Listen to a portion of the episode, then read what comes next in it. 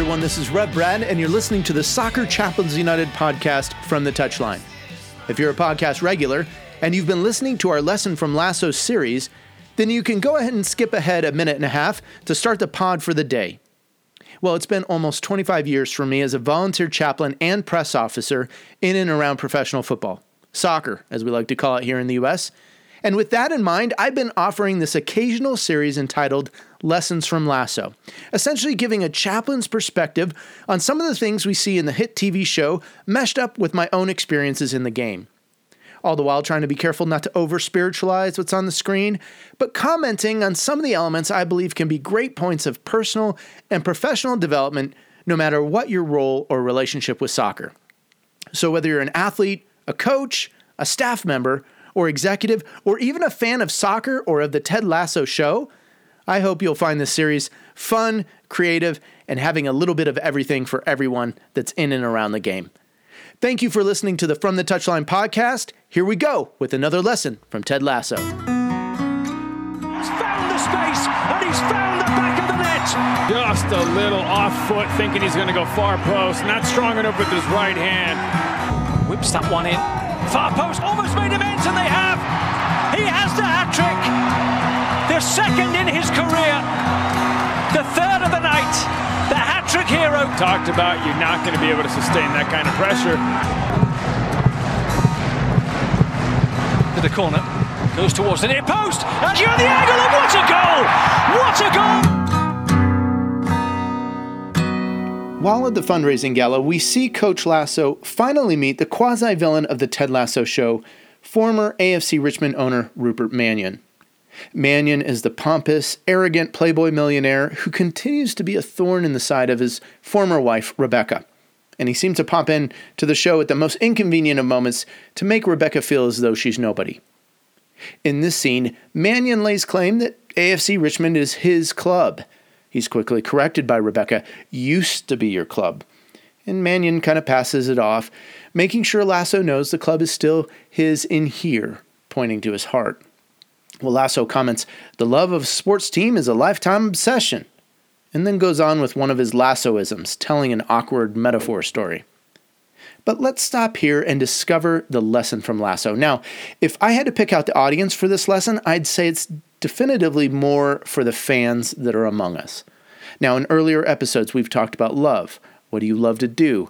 How do you show love to your enemies and to the haters, the people that seem to be against you? We've talked about love in a few other places sprinkled here and there, but today we're talking about the love that a fan has for their team. We use the word love for many things.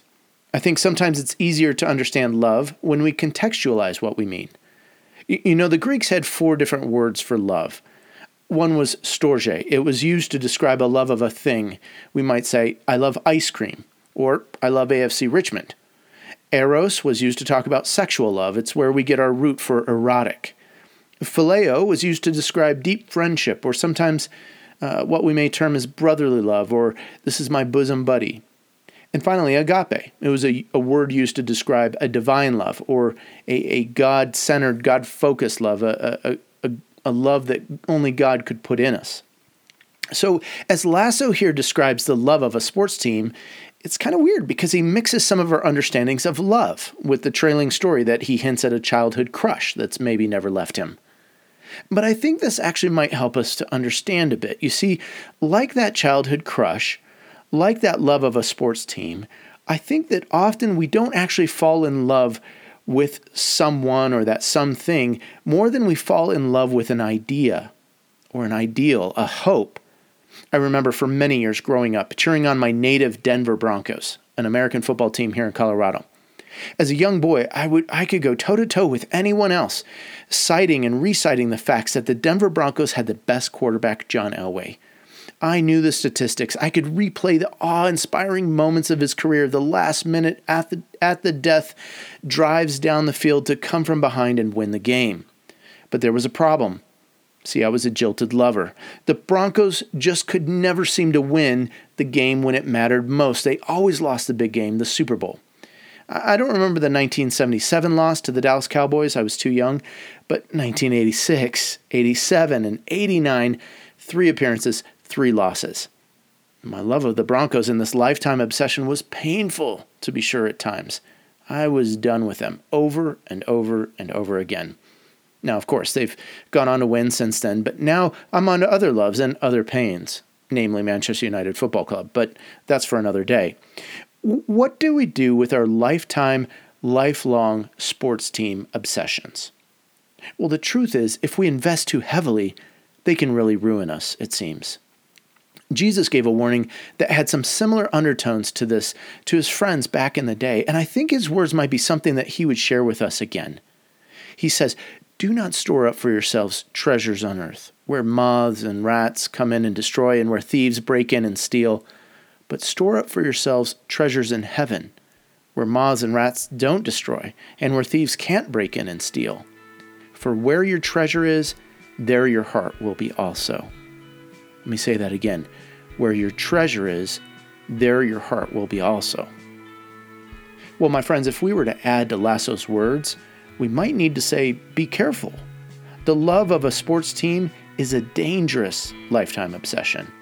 And if we put too much into it, if we store up too much time, energy, money, and other things into that obsession, when it fails us, and it eventually will, we may be too destitute to recover. Well, thanks for listening to this lesson from Ted Lasso. This is Rev Brad coming to you from the touchline.